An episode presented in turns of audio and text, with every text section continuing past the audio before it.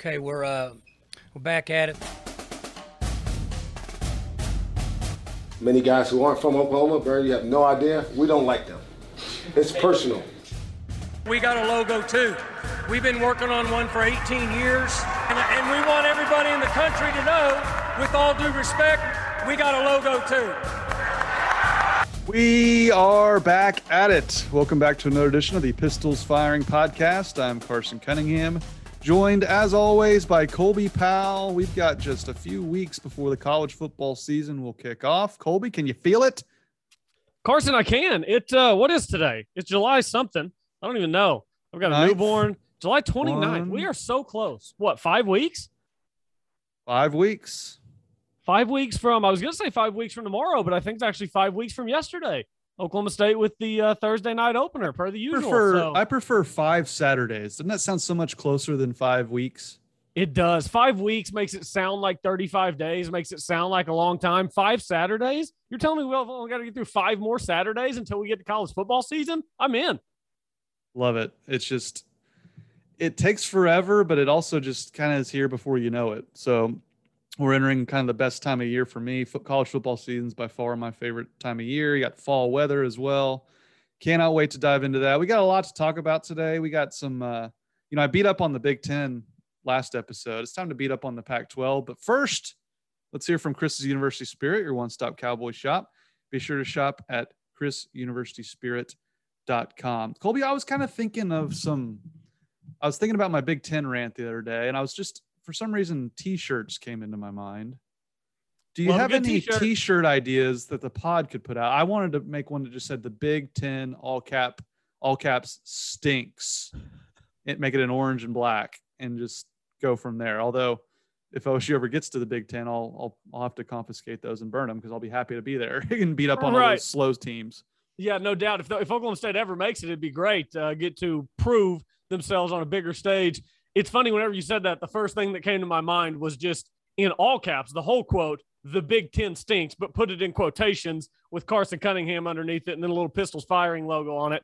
That Hey, was like the first one that popped into my mind. Uh, I, I think something specifically taking a shot at Iowa because for whatever reason, uh, you and I have decided that Iowa is the poster child for slow, mediocre football that wins in that conference. So I think something specifically targeting the Hawkeyes that you know we just wouldn't be able to cross state lines wearing that T-shirt uh, without getting pulled over. The reason you're bagging on Iowa now is you've now done a podcast with me for uh, what a year and a half now, whatever how long it's been. It's because I, I went on an epic rant about Iowa with Kyle Porter back when they were like 10 and 0 and you know were ranked in the top four over Oklahoma State because they had played nobody. So I- I think it's just through osmosis you don't like Iowa anymore. I think that's probably it. We've also got a listener, Carson, who I don't know if he sends you the same stuff, but from time to time, uh, he has family in Iowa and he sends me screenshots of stuff that they talk about on Facebook, and it is hilarious. Absolutely hilarious. Here we go. I actually just pulled one up. His name's Chris Gitch. He messages messages me on Twitter from time to time. Here's an Iowa fan whenever the UCLA and USC news was announced a few weeks ago. Joining will give them a taste of bruising Big Ten football and what it's all about week in and week out. Boom! Bruising Big Ten football week in and week out, Carson. Bruising Big Ten football. That's just a nice way to say we're slow and we run into each other and fall down. And I would want you to send him an update from me, or just send him the audio clip from me about the Iowa safety and how brown his yellow gold pants turn when Brennan Presley's out in the open field and see how bruising he would be when that happens. By the way, any idea? Uh, Chris Gitch also sent me this on Twitter. Just take a guess as to what Iowa's winning percentage is against teams with winning records in the past 10 seasons. Record against teams with winning records over the past 10 seasons. Give me a percentage of games the Hawkeyes win against winning opponents. Uh, well, Winning teams. Remember, winning can be seven and five. I know, and there's a lot of those in the Big Ten. That's exactly where my head was at. I'll say, well, since he sent this to you, it's got to be decent. So I'll say sixty percent. Carson, they were 44%. 29. That was my original guess. Dang it! They are 29 and 37 over the past 10 seasons against winning teams. Here's the drop off in the Big Ten. We were we didn't even plan on talking about the Big Ten today, but we're down the rabbit hole. So here we go. Ohio State over the past 10 years, 85% clip against winning teams. Yeesh. Then you go, then you go to Michigan State, Carson. You go from 85% to 57% is the next highest in the Big Ten. The only other team in the Big Ten with a winning record against winning teams over the past 10 seasons is Wisconsin. They are 38 and 34, winning at a 53% clip against teams with winning records. Now that is factual, statistical evidence for what I've been saying. Ohio State, I'll listen to Wisconsin. The rest of that conference stinks. It's terrible. Quit pretending they're any good at all. And that's that's further proves what I've been saying for years. You, you know what the funniest thing about this conversation is? It's that we always accidentally circle back to it. The last thing that I said before we actually fired up and started recording was, all right, time to pick on our friends out west. And here we are 30 seconds in, just going after the Big Ten. I love it. Yeah, and we haven't even gone after Kevin Warren and all the ridiculous things he's said. But I, I do think we need to start with our friends out west that you mentioned. Uh, George Kliavkoff, the Pac-12 commissioner, ha- has essentially he's he's taken the gloves off hockey style. He, he's tried to pull the Big 12's jersey over its head and throw some uppercuts. He is basically accusing the Big 12 of trying to, to disband his conference, much in the way that Bob Bowlesby accused ESPN of colluding to disband the Big 12 by taking OU in Texas. He says, quote, this is Kliavkoff, that is, with respect to the Big 12 being open for business, I appreciate that. We haven't decided whether we're going shopping there or not. And I, I may have missed the first quote about uh, the Big 12 and, and all those things trying to disband his league. But Colby, that quote right there is the one I thought that made the most headlines in that this is this attitude, this aura of eliteness, this aura of you know this snootiness, I should say, from those folks out west who who think they are just smarter and a higher class society than those of us in the middle of the country. This attitude that this this this thing that's not even true that as if the Pac 12 holds the cards and that the Big 12's begging them to come join is just laughable. And I would tell George Kliavkoff, this is why Cal, who, who fancies themselves as an Ivy League school, Stanford as well, all those little schools out there that have no fans and no traditions and no real passion for college football, this aura of higher class society is why no one cares about your conference. No one cares about it. No one watches about it. You're not competitive. You're a distant fifth in the, in the, amongst the Power Fives. For George Kliavkoff to say to, to be as brazen as he was today, Colby tells me all I need to know. He's scared. He knows what's happening. He knows they're about to get picked apart left and right, and he's he's still he's going down with the ship, much like the uh, what was that the captain of the Titanic, where he, he wanted to be dignified in the way the ship went down. Well, good luck to you, George Kliavkoff, because you are living in a dream world. Yeah, here's the quote that really stood out to me in reference to the Big 12. Kliavkoff said, I understand why they're doing it when you look at the relative media value between the two conferences. I get it. I get why they're scared. What? What planet is George Kliavkoff living on right now where he thinks the Big 12 is scared? George Kliavkoff, he got in a time machine and he went back 12 months, is what he did. Because the Big 12 was scared 12 months ago whenever the Pac 12 could have come and could have taken other schools from the Big 12 conference, could have totally destabilized the Big, Big 12 and solidified themselves as one of the powers in college football. And you know what they said? They said, none of y'all are good enough for us. We are too good for every single one of you out there in your little flyover states. Y'all enjoy playing your little football out there in Waco, Texas. Okay, sounds good, buddy. Now he wants to come out and say, I get why they're scared. No, no, no. The Big 12 went through their whole scared process a year ago. The Big 12 has since rebounded, added quality programs, and is now on solid footing moving forward. And Kliavkoff, I, I mean, I tell you what, it reeked of desperation listening to his comments today. And the, the idea that he would try to frame this as the Big 12 being scared, dude, you are I mean, we, we all see what you're trying to do. It's not, tra- I mean, it's so transparent what's happening here.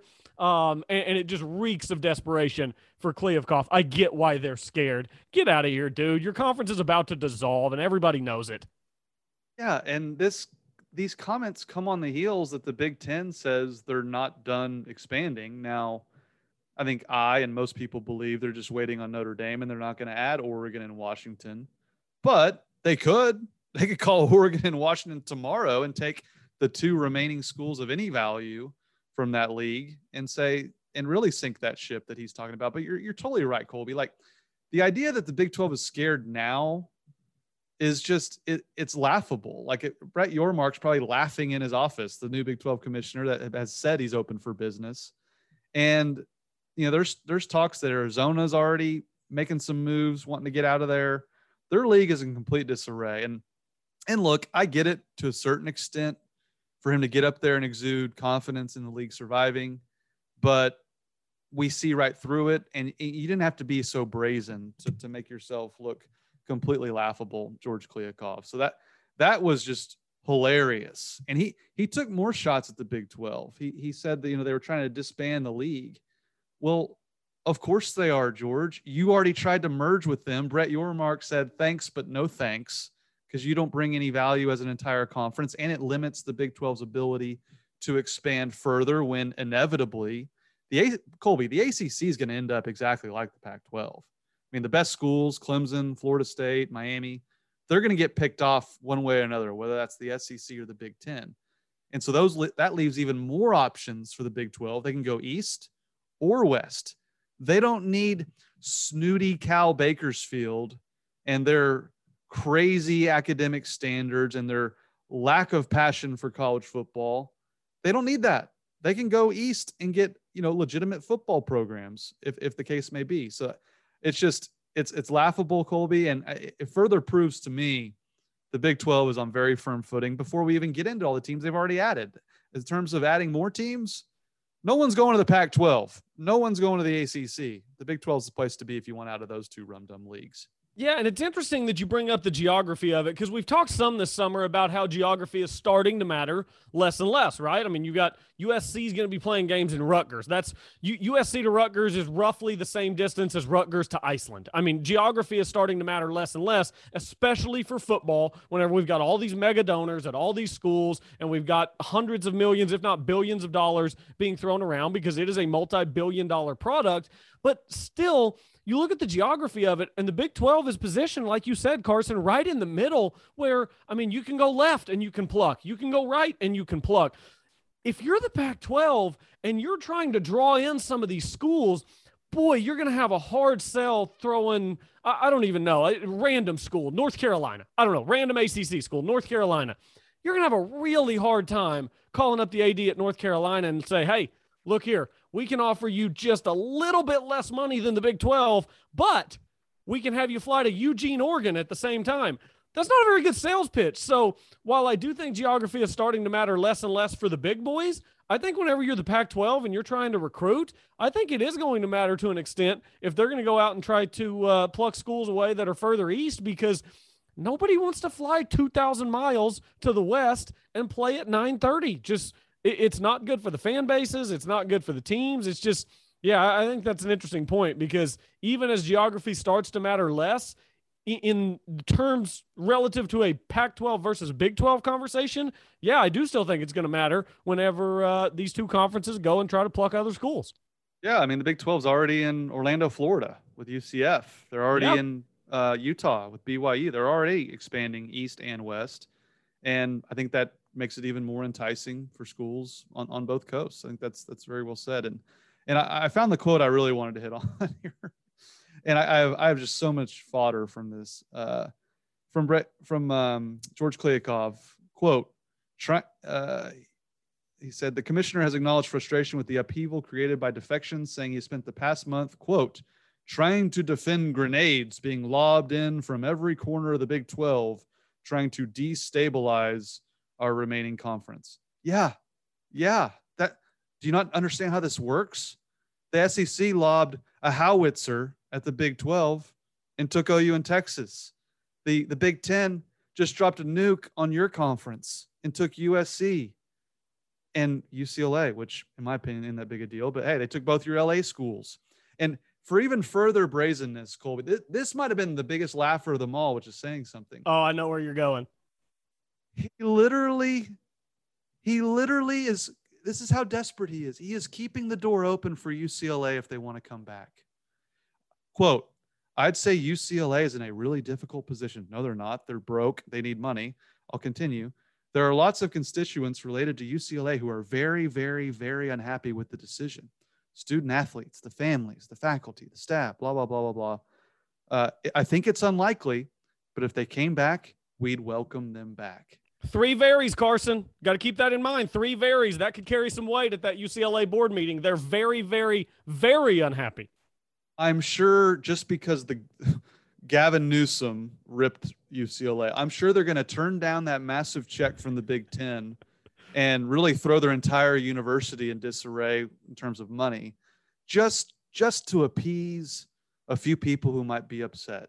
Do you think anybody was upset when OU and Texas left? They were. You know why they left? Money, George, money. And if you had any sense of money, you would have tried to create a partnership last summer with the Big 12 to get into the central time zone, to, to quit being a complete afterthought out there and on the West Coast. And Colby, I thought that quote summed up his entire position, really, on top of all the Big 12 stuff. Yeah, I think it did too. I think it was just against such desperation from him out there. And I look, honestly, I don't really know what I expected him to say. I mean, we knew media days were coming. We knew he was going to have to talk. I don't know what I expected. I just maybe didn't expect such brazenness. I mean, at this point, you have to kind of accept the position that you're in, which is look, you lost USC. That's the big one. UCLA, yes, that's Los Angeles. The Pac 12 has had a, a, hold on Los Angeles forever, and that's going to be weird losing them both. But you lose USC, that's just such a big one. And I, I don't know what he was supposed to say. It's kind of like Bowlesby a year ago whenever OU and Texas leave. It's like, What's Bowlesby say now? He sat on his hands. He, he, he's done the same thing Bowlesby did. Bowlesby sat on his hands. He did nothing. He wasn't proactive. He was reactive to everything as the landscape of college football changed around him. And then OU and Texas said, boom, we're gone. And all of a sudden, everybody panicked. Now, the Big 12 did a great job of stabilizing and getting back where they needed to be, where they're in a good position moving forward. I don't know that the Pac 12 can do that because, again, what did Kliavkoff do? I, I, know he's new on the job, but he sat around. They've been reactive instead of proactive. They had a chance last summer to solidify themselves. They turned it down because they thought they were too good for Stillwater and they thought they were too good for Waco. Guess what? You're not. And now your conference is going to become a shell of itself. They're talking about San Diego State in the AP story I read earlier today. Yeah, go ahead and throw San Diego State in there because that's what everybody wants to see at 9:30 on Saturday night. Only the absolute most degenerate of gambler would be up watching San Diego State and Oregon State at 1:30 a.m. Eastern on a Sunday morning. I know, and that that was a funny image. Um, if you are him and, and you were proactive, it, you know what I would have done if I was him? I would have already signed uh, BYU and Boise State and called it a day. I would have stolen BYU from the Big 12. I think they want to be aligned with Utah. I would have done that already if I was him. Instead, he's up there saying, I don't know if I want to go shopping there yet or not. That sounds awful lot like Bob Bowlesby, kind of just being left in a in a pillow of smoke. But I'm glad you mentioned playing on the West Coast. You know, all these West Coast media types, all these all these people like Stewart Mandel who just can't stand the Big 12, want nothing to do with it. They hate they hate traveling here to cover games. They give it no respect. The Jon Wilners of the world that cover the Pac-12 exclusively. They're now trying to Colby trumpet up the TV ratings for Pac-12 after dark. An embarrassing misrepresentation of the data is what was put out earlier this week. It's truly a, a complete farce and and I'll let you I'll let you dive into it, Colby. But I've been noticing this. It's it, you know I, I leave the floor to you because it's a complete joke, and it sounds like you're ready to talk about it. Yeah, no, it's just this crap that came out earlier this week about these these ratings. Look, you take OU and Texas away, and look at what we're looking at whenever we compare Pac-12 to Big 12, and it's just a total misrepresentation. The ESPN Plus factor is not in there. I mean, Chuba Hubbard runs for 498 yards against Kansas State a couple of years ago. It's on ESPN Plus because the way contracts work. Also, did they actually throw out OU and Texas when looking at the Big 12's TV ratings, but keep USC and UCLA in when looking at the Pac 12's TV ratings? I, I was trying to. I actually didn't look at it for as long as I probably should have because I got frustrated with it and chalked it up to garbage about 30 seconds in. I probably should have studied it just a little bit longer, but it, it was clearly cherry picking ratings data to make the Pac 12 look more valuable than it is and make the Big 12 look less valuable than it is. And I don't understand what purpose that serves unless you're just openly acknowledging your bias toward the Pac 12, which appeared to be what was happening because I don't know how else you can take that data and come to that conclusion. I, I, I really don't. It was it was manufactured data to prove a point. I mean, if I wanted to right now, I could probably go in and I could probably pull up some stats, you know, Thursday night games when the temperature is between 68 degrees and 84 degrees, and it's in October between the 7th and the 19th. Brock Purdy is the greatest quarterback in college football history.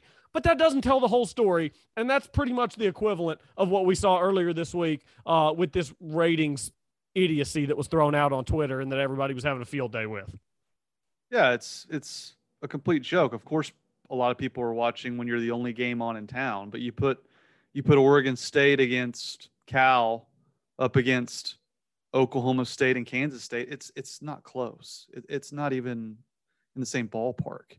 And he and here's a really good post from um, Adam Lunt. He retweeted this graphic and it, it, goes through all the time slots noon afternoon prime time and late night. And it has all the networks.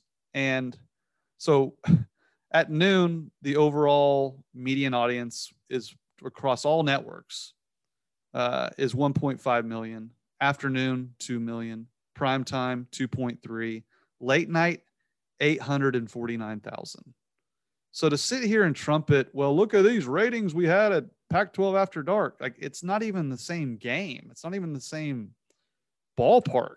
It's on a different street, a different state in terms of what we're actually talking about. And real TV networks know this. And Fox, ESPN, ABC are each over 2 million expected when all four slots are averaged together.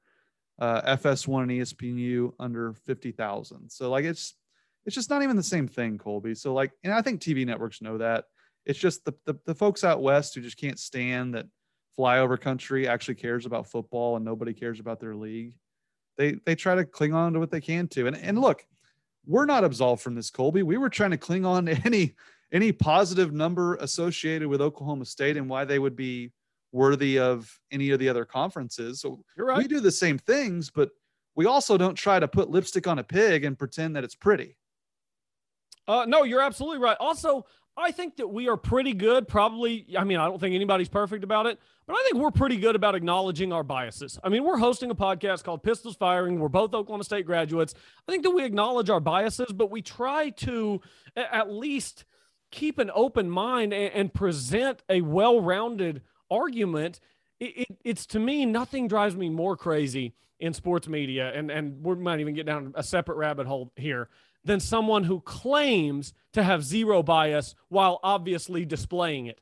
I know that I have certain biases toward Oklahoma State. I don't try to deny those. I try to acknowledge them so that whenever I'm making these arguments and whenever I'm seeing these things and talking about these things, I can say, okay, is this just my Oklahoma State bias or am I looking at what's real here? And, and I just feel like right now we've had stuff this week where I don't know if it's people out in California who like living in LA and they don't want college football to totally go away from there. I don't know what it is, but something has just, there's something in the water out there where it's like trying to deny the bias while also just openly displaying it with this stuff that they're putting out with the ratings. So uh, try to, and we try to always acknowledge our biases and use that to our benefit to make sure that we're kind of looking at things from as objective of a point of view as we can.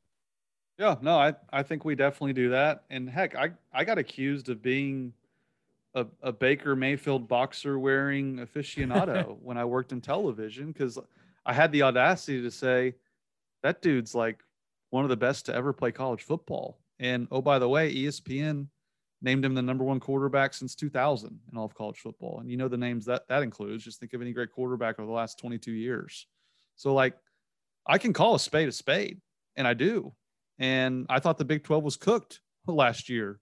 Uh, if I was some Big 12 mega homer, I wouldn't have been saying that. that I got so much crap. Remember me calling the, the remaining schools a little eight? How, Oh. how how mad all the OSU fans got? Oh, Carson, you took heat, serious heat for little that. eight. That's what they were. Like That's what they were, and then the conference a- did something about it. And our alma mater, Colby, is not a power broker in the sport of college football. That's been proven. We we see that now. But that doesn't mean they're doomed. It doesn't mean they're going to quit playing football in Stillwater. But you got to call a spade a spade. And so I wish the folks out out west would do the same. Um, you had a couple uh, questions to get into, didn't we, from via Twitter? I did. Let's get into uh, to this here. So basically, talking about bowls, and this comes from Tyler Scott Coble on Twitter. Uh, we appreciate you reaching out.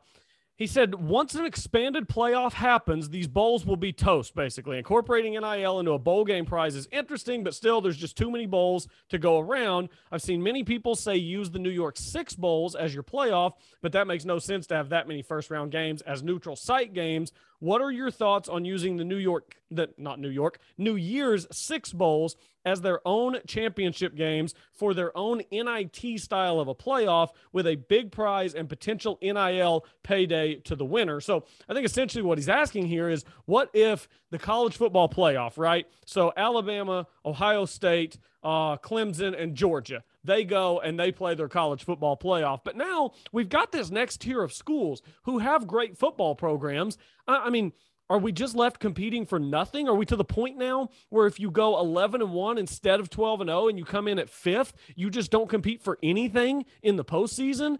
And maybe you could turn that New Year Six into some other kind of tournament style, uh, NIT style, but a little more prestige because if you're the fifth best college football program, that's still pretty good. I, I don't know, uh, uh, Carson, what does the bowl system look like once college football reshapes itself over the next few years because bowls have become less and less important. They still make money. They still throw them on ESPN in the Bahamas at two o'clock on a Tuesday to make money. But man, I just I have no idea what bowls look like in 2025 or 2030.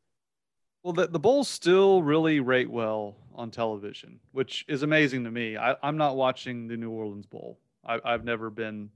I, maybe I'll have it on the background, but I'm not like turning it on and watching the game from start to finish. But a lot of people do, and they still make money. So while guys are sitting out and the bowls have certainly become far, far less important in the grand scheme of things, they still make money. So I, I like the idea of using the lesser bowls for this quote unquote NIT if you're not in the, you know, the eight team or six team style playoff. I still, though, the main ones have so much prestige. I loved how they've incorporated them into the four team playoff on a rotating basis. I still think there's an avenue for that um, in terms of semifinals, quarterfinals. I'm not sure how it all shake out, but I, I still want to see the Orange Bowl as the place. You know, like the Orange Bowl, this game is to get to whether it's the championship or the semifinal or, you know, just get to the championship game. I, I still want to see the big ones with prestige, the, the New Year's Six Bowls. I still would like to see those incorporated into the playoff in some way. No, I would too. I, I think that that's a great idea. It's just there are going to be so many different ideas, so many different theories thrown out by some Stewart Mandels of the world. I'm sure we'll have Herbstreit on ESPN with his ideas. Who knows if they're still going to be letting Corso tout his ideas when he's 95, 100 years old. Uh, I halfway hope that they do at this point because the older he gets, the more entertaining I think he gets uh, on television as he becomes a loose cannon. But uh, yeah, I, I don't know what it looks like moving forward. And the question is, is it an NCAA thing or is it an individual conference thing? Because I mean, if the Big Ten and SEC turn into mega powers, let's say they end up with 20 schools each and turn into mega powers, are they are they listening to anything the NCAA wants them to do? Are they participating in that system because there was money there? Or are they going to go to Apple and Amazon and say, hey, Amazon, why don't we do this? Why don't we take uh, five Big Ten teams? We'll pit them against five SEC teams after the, these are the teams that don't make the college football playoff, top five from each conference. We will pit them against each other in a tournament style. You can stream it on Amazon and it will get massive ratings. I, I'm serious. I, I think that we could be watching something in a few years where in lieu of bowl games, we have conferences agreeing to play essentially postseason exhibitions for trophies on streaming services. I, I, I feel like I'm sounding crazy right now, like a, a conspiracy college football conspiracy theorist, but I don't know. I just I don't think it's going to look the same for very much longer. Um, whether that is for the better or for the worse, I think only time will tell. Yeah, I mean, I've thought a lot about that just in what you're talking about, Colby, in the terms of the structure of college football and what the NCAA's role is, things of that nature. This will never happen. I'll preface it with that, but college football needs a commissioner to like put George Kliavkoff in timeout and be like, you know, you're not getting anyone from the Big 12. Big 12, like, I think someone who is the commissioner for the sport of college football, I think would have prevented a lot of to the point we are now, where the SEC steals OU in Texas. Their their league's full of a bunch of rum dums that don't belong in it, but they're trying to build a super conference. Like Colby, how can you build a super conference with OU, Texas, Alabama, uh, Florida, Georgia, all of them, and have Vanderbilt in your conference? How how can that be? So I I eh, overall I just I think I would like to see a commissioner. It's not going to happen. I don't even know who that would be, but I think that's a big reason why we're in the situation we are in now. Yeah, I don't think that we can get there anytime soon. And when I say anytime soon, I mean 5, 10, 20 years. But hear me out, Carson. What if, what is, what is it, 2022 right now? Let's say 2052, 30 years from now, you and I are in our 60s. We're still doing the same podcast on the same platform because that's how the world works. 2052, is it possible that we are living in a world where the college football conference or the college football competition that you play against is it possible that 30 years from now that is merit based as opposed to oops we were grandfathered in. Hi we're rutgers. We'll take our $120 million check please. Same for vanderbilt. Same for all these jokes of schools and programs who don't care about athletics and are just grandfathered into these conferences. If i give you 30 years carson because we know it's not happening in 5 or 10 or probably even 20 30 years we're doing this podcast and we live in a world where who you play and where you play and how much money you make is merit based. Any chance it ever becomes merit based? Well, the TV contracts will decide that because they're going to be paying for who they're putting on television. And I think that's what's that's where we are exactly today, not 30, 40 years from now. The TV networks are deciding what's what and who's what and who's in what conference. So yeah, I think there will be a world, Colby, where ESPN, when they're negotiating the SEC contract, they're going to say, "Hey, by the way, could you could you get rid of Vanderbilt and add like Oklahoma State? They could play Bedlam. That would be a huge TV deal. Can we um can we get rid of let's say Mississippi State? They've done nothing for a hundred years. Can we get rid of them? Bring in so and so. So yeah, I think I think that's certainly a possibility, and I, I think it might even be the case here. And because because what we're what we're now learning, Colby, is now that the conferences don't really mean anything when you got 20, 20 teams in. You're you're you're going to go a decade without playing some teams. You can't play them all. So I don't I don't think the conferences are. I think the importance of what conference you're in is already by the wayside today, let alone 30 years from now. That is a great answer. You've given me hope, Carson. I hope it's not false hope because you have given me hope that at some point we live in a world where Oklahoma State, who's a top 10 winningest program in the country over the last 10 years, top 10 winningest against top 25 teams over the last 10 years, can actually be in a situation where they make more money off of football from TV contracts than Rutgers. I want to live in a world where Oklahoma State makes more money off of football from TV contracts than Rutgers. Well, you may have had this idea. It was either you or someone else. Shouldn't Oklahoma State just schedule only those rum dums from the SEC and the Big Ten? Like schedule Rutgers and Vanderbilt next year and just beat them by like 50. And then the Big 12, we can wave our little flags and, and claim superiority. We can mockingly chant SEC. Like, go after these teams. Go after Nate. I can name 15 teams up there in the Big 10 you know, a handful in the SEC. Just go after them. Carson, you're going to remember this. Everybody's going to remember this. Spencer Sanders, the first start of his collegiate career. This isn't Big Ten or SEC, but it's along the same mold because you get programs like You get programs like Oregon State who just get to hang out and make money despite being terrible. Spencer Sanders rolls up to Oregon State. He rolls up to Corvallis and he looks like Tom Brady and Michael Vick had a son, and he's now quarterback for Oklahoma State. That's what he looked like in his first collegiate start. Oregon State's just chilling out there collecting a check. And whoever you run out year in, year out at quarterback at Oklahoma State, if you send them to Rutgers to play the Scarlet Knights, those red jerseys will turn brown. If you send them to Vanderbilt to play, what are they? The Commodores? I don't even know. I don't even care. It'd be a run rule. They would call it after the third quarter for safety concerns.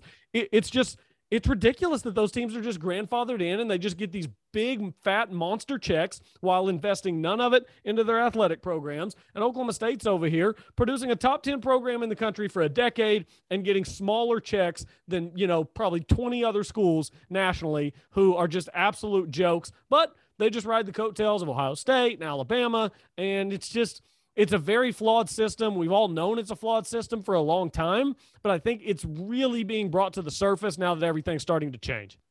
Yeah, for sure. And, and those conferences expanded too early. I mean, they didn't know what was going to happen to the sport, but right. The Big Ten taking record. Oh, either your connection or my connection just bit the dust, Carson. You get you got me? Yep. Can you hear me? Oh, yep, we're back. I just missed whatever you said though. What where did I leave you off at? Uh, I left off uh, after my little rant about Rutgers and, and Vanderbilt and uh, Oklahoma oh, okay. State run ruling them after three quarters. Yeah. I said those those leagues and conferences they expanded too soon. They didn't know what was going to happen in the sport of college football. Like, for instance, Missouri going to the SEC, the Big Ten taking Rutgers and Maryland. Like, they didn't know that was like this. The sport was going to get blown up. So they they probably have a lot of buyer's remorse, and I know, I know they do in terms of Rutgers and in schools like that. So just kind of the world we're living in. But again, I'm sure people have are tired of conference realignment talk. I'm tired of it, but it's what's what's going on right now until we start playing some football games. But uh, we had a nice little rant there on on the Pac-12 and things of that nature. But let's get to bullets and BBs. It is time, Colby Powell, as we head into the weekend. Carson, I'm going to give a bullet to another Carson, a Chris Carson man, he was he was better in the NFL than I think anybody any of us thought he would be. He was really productive with the Seahawks. I mean, he was part of some good offenses. Russell Wilson, DK Metcalf, Tyler Lockett, Chris Carson. I mean, some of those offenses were really good. They had some terrible offensive lines. He still ran the ball well and football's just a cruel mistress, man. You, you just, there's nothing you can do about injuries. You take some hits the wrong way. The human body just look, it's not built to be a running back in the NFL. These defensive tackles, linebackers, DNs, these guys are getting bigger, faster, stronger. If you're a running back in the NFL between carries, receptions, and blocking, I mean, it's like getting in a car wreck 30 times a week. I have no idea how they do it. Uh, Chris Carson having to hang up the cleats after a neck injury. Just, uh, I mean, the biggest bullet goes out to him. Great career at Oklahoma State. Uh, I think a pretty underrated career at Oklahoma State because he was joined in the backfield by another great back in Justice Hill, but good career at Oklahoma State exceeded every expectation at the NFL level. Uh, another bullet goes to the Seahawks for doing him right.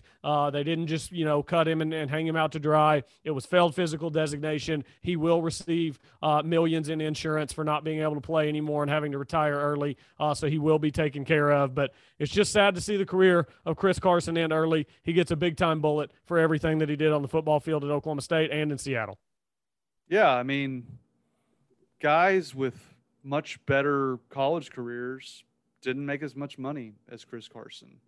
And I'll always remember that video the Seahawks put out when they drafted him uh, with the GM, uh, John Schneider and, and Pete Carroll. Like they were fired up to get him in the last round of the NFL draft.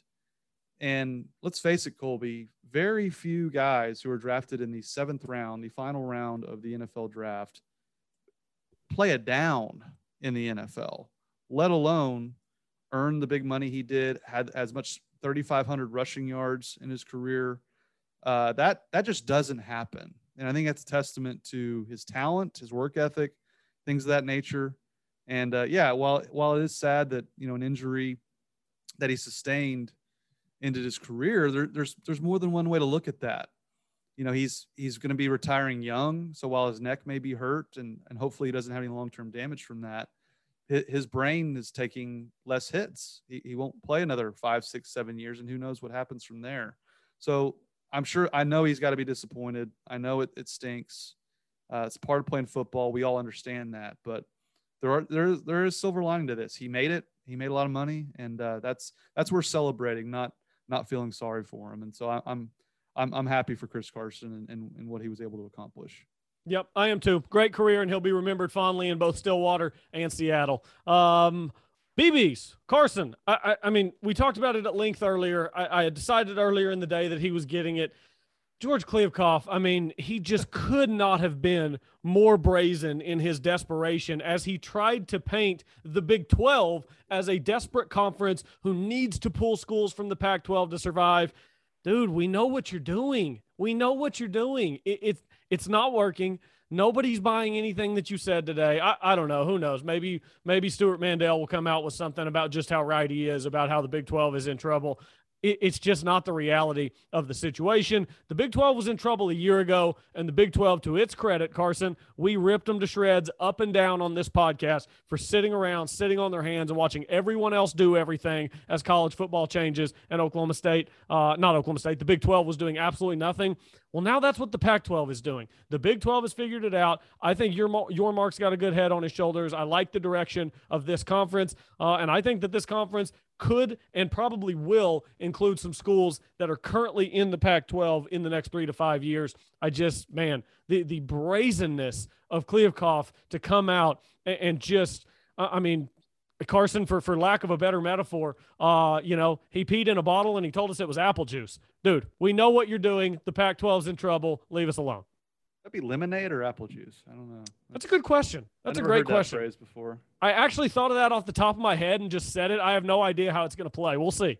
Yeah, we'll, we'll see about that. Uh, my, my f bomb got some run from last last week's episode. I, oh, your f bomb was great because it was so casual and so subtle and just so natural. It was beautiful. And so dismissive of some SEC fan trying to claim that Tennessee would work Oklahoma State like that. Maybe if it was 1998 and and and Bob Simmons was running out there, bud. But those days are long gone. Uh, my bullet goes to you know when we talk a lot about the Oklahoma State defense coming. Your bullet or your BB? I'm going bullet first. You're going bullet. Did we already? What was your bullet? I thought we already did bullets. You did. You did your bullet and BB before I went. Oh, we, that's right. I did my bullet, and, and I kind of, uh, I kind of liked it. You respond. Yeah. Okay. That. Yeah. No, I got confused. You go. Here's the problem, Carson. You know how last week I was watching the U.S. Girls Junior Amateur Yes, you golf freak. Well, shout out to Yana Wilson who took down Gianna Clemente in 33 holes. By the way. Oh, I, I know those names. Yeah. yeah. now I'm watching the uh, the U.S. Boys Junior because again I'm a degenerate. So uh, go ahead, give me your bullet and your BB.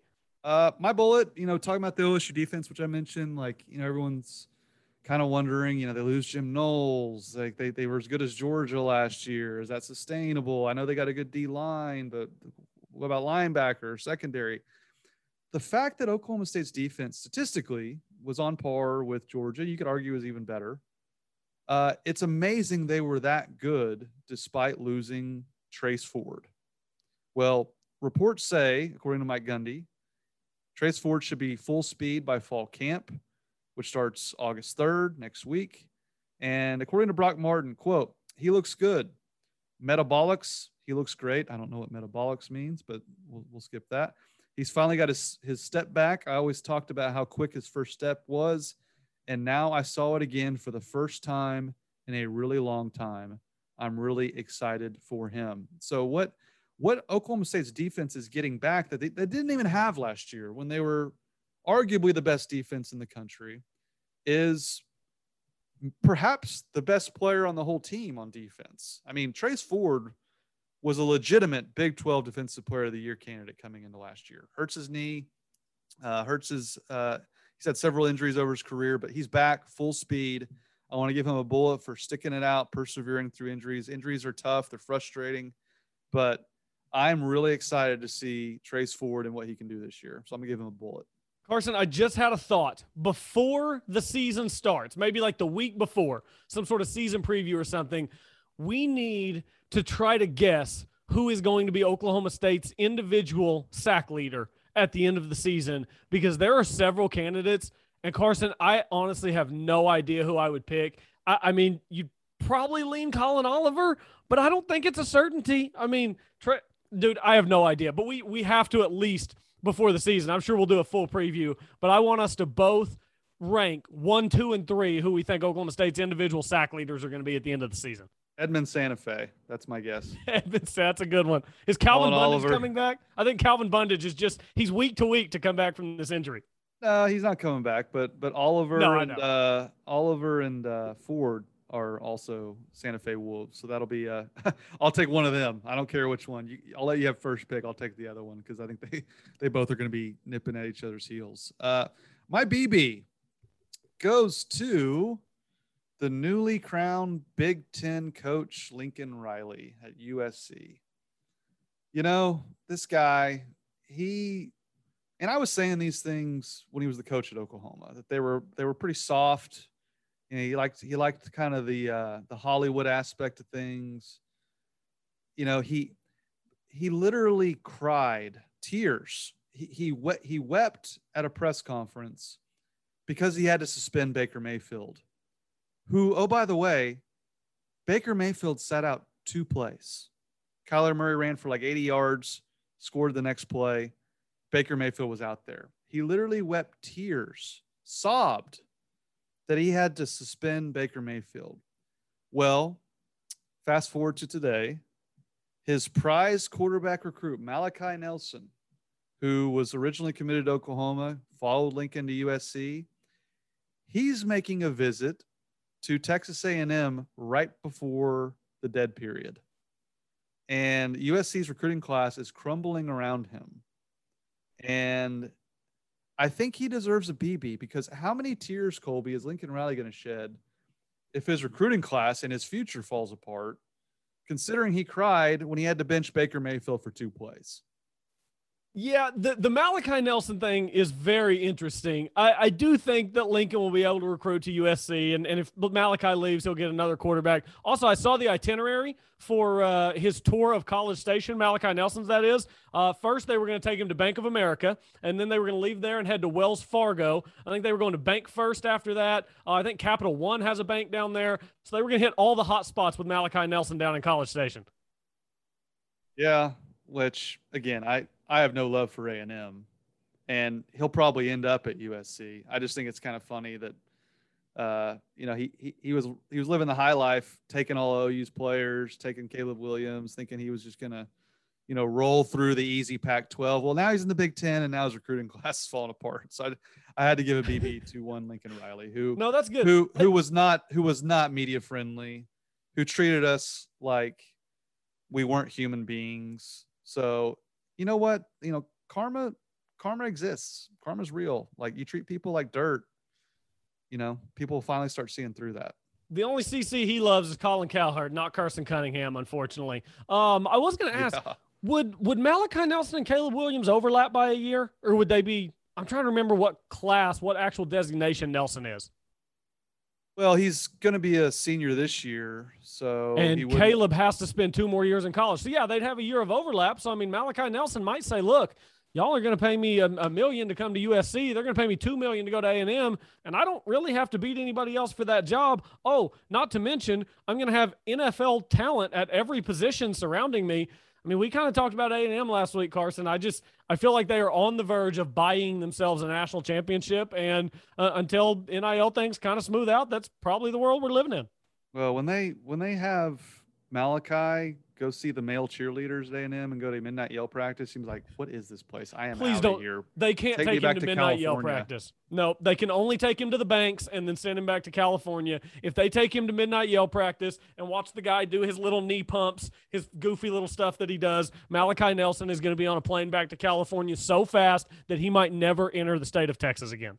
I mean, it's a like look, and it it's not for me. It's it's for a lot of people. Like I know I have friends that went to Texas A&M. Like they love that stuff. Uh, I was freaked out when I went to college. It's it struck me as very cultish. It doesn't strike everyone that, and I'm not saying it is. That was just my impression, but it's a scary place if you're not quite ready for what you're getting into. So Yeah, Well, I'm. I- I'm, I'll, not, I'm not going to hold my breath on them winning a national title anytime soon. I'm just saying.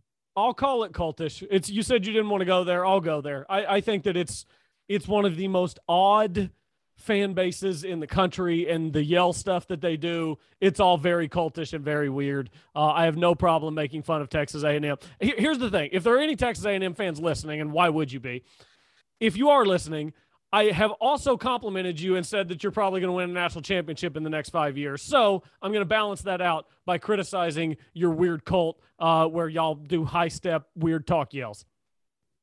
And have male and have only male cheerleaders. And uh, wait, is it only male cheerleaders? Yeah, well, they're called yell leaders. They're not yell they're not leaders, cheerleaders. But okay, fair enough. So it's it's weird. And look, and I'll give it up to A&M too. Like they've got eighty five thousand people coming to their games. Like they care. Pac-12 doesn't care about football. They're they're you've seen the Pac-12 championship game every year. It's crickets. There's nobody there. Nobody cares. I'll give A&M credit. They they have a huge stadium, huge fan base. They want to win. They haven't.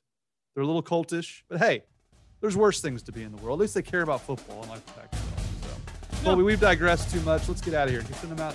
Send them out, and we'll get into the weekend. We've gotten down all the rabbit holes. Everyone, enjoy the U.S. Junior Amateur this weekend. Carson, we're in for a good one. We're back next week as we inch ever and ever closer to football season. Thanks everybody for listening again. As always, go Pokes.